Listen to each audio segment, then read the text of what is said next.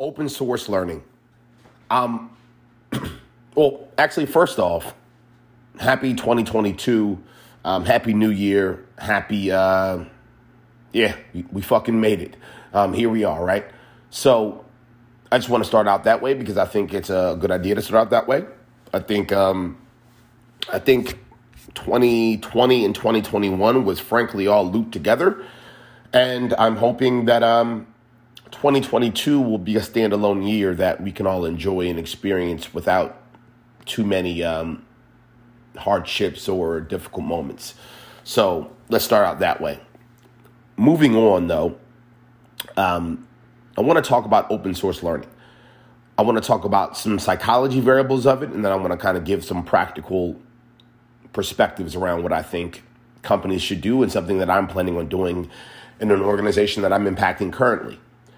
So I think at a psychology level and at a macro level, when I think about open source learning, I think about organizations realizing and waking up that there are many different modes to learning and consistent development is needed. I think again, I think COVID nineteen taught us that that in, in, at the drop of a dime, there would be lots of change that would occur and that would be needed to take place.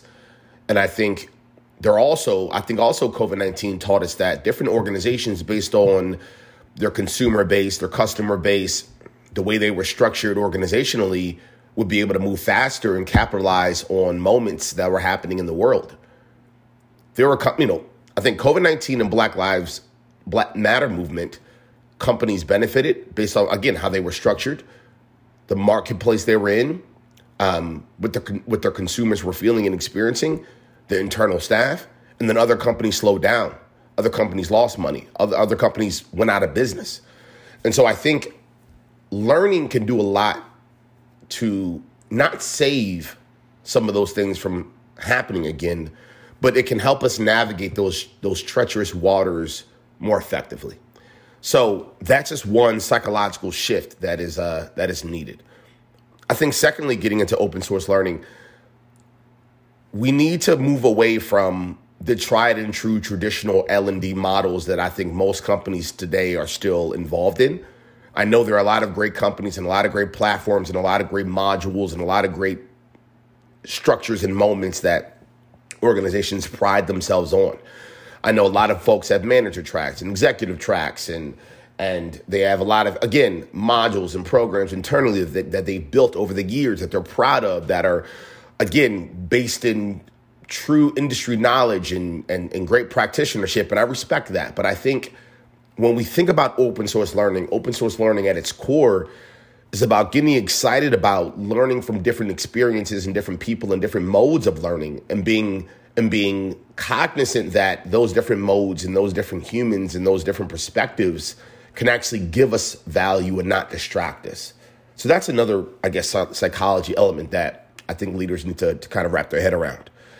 I think getting into the practical elements of this piece, I want to kind of share a few thoughts. The first is I think L&D teams have been kind of beating their chest about the open source learning modes and, and, and modules and moments for a long time. And CEOs and C suite executives need to start respecting that. So that's a little nod and a little tip of the hat to the to my L and D folks out there. I think moving past that, we need to look at different areas of the organization where this can really take place, right? And so let's look into onboarding, for example. You know, when new hires are brought into the organization, yes, formal training should happen, but I also think there should be knowledge that they, they are gathering from their from their peers inside of those teams.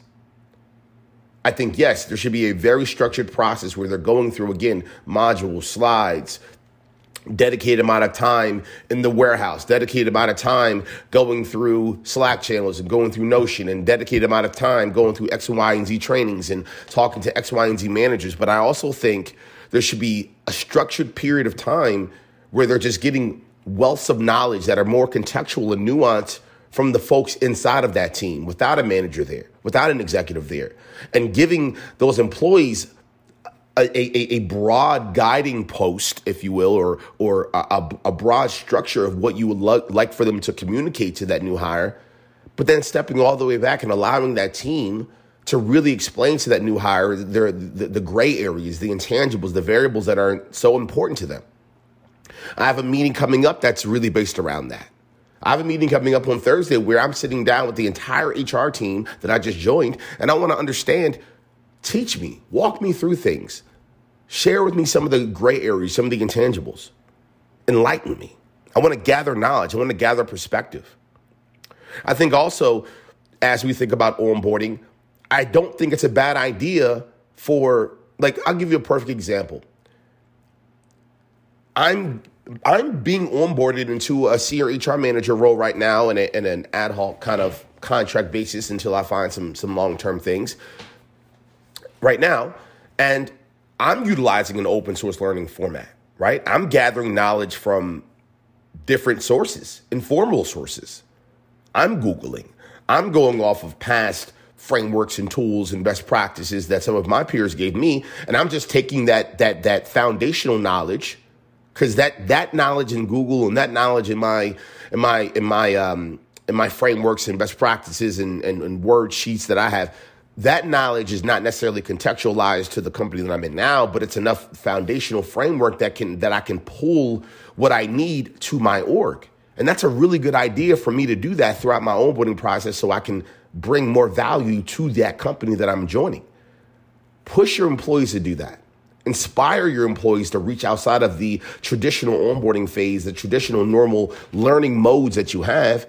Inspire them to reach out and get other information from other sources that can be somewhat, that is number one, credible, but then number two, that can give them more knowledge and capacity moving forward. I think learning on the job for both technical and non technical skills is a must. So, how can we structure and, and, and more formalize what learning on the job means? How can we create open source structures where we take certain folks from different departments and we jump them into other departments and allow them to shadow and allow them to actually jump in and experience? And kind of give them again a little bit of a guiding post of what we want them to pay attention to, what we want them to keep an eye on. It could be processes, it could be systems, it could be communication styles, it could be how the consumers are interacting here, it could be looking at pricing models and seeing how that may affect the actual division or department that they actually spend most of their time in. Upskilling them on again these new departments that, that, that they're now in, right? I think adapting to a, a, change process, right? So, you know, bringing in different technologies and different, uh, you know, agile learning modes from again external sources. Don't be so excited and and and and, and egotistical about the, the the technology and the and the learning modes and systems that you have curated over the last ten or fifteen or twenty years. I think you know looking for information from experts to upgrade knowledge overall as well as in soft skills externally is a great idea. I know companies have tapped into this at times, bringing in speakers, bringing in coaches, bringing in consultants. Moving forward in 2022, get that get that budget, get the, get a line item in that in, inside of the budget. Open up 20k, open up 50k, open up 100k. Make it a, a, an actual thing. Bring someone in externally every every month, every quarter, every six months. Create KPIs and OKRs that you're actually going to, again, understand and utilize around what you hope this this human being coming into your organization from the outside can bring to you knowledge wise. How are you going to take that knowledge and actually implement it? How are you going to take that knowledge and allow that knowledge to impact some of the goals that you have? How are you going to restructure some of the goals? How are you going to restructure the accountability and the and the, the performance that you expect from your employees based off of bringing this internal this external knowledge into the organization. Maybe even inspiring your employees to go and reach out and find different speakers and different consultants to come in that they have heard about that they that they experienced before that they're excited about. Changing teams or getting or, or, or changing teams and promotion structures that are based off of accelerated learning modes, again, that is not necessarily connected to you. So I've been a big proponent about if I'm going to promote someone to another level in marketing, another another level in operations, another another level um, in uh, in our engineering department, another level in in in, in uh, I don't know our, our sales department, any department. I've been a big proponent of this where I want to see who's being proactive, Who's going out of their way to learn new things?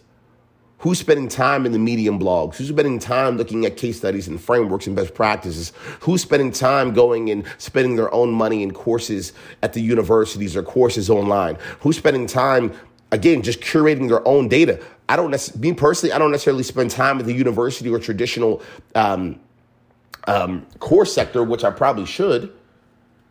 But you know what I do a lot of?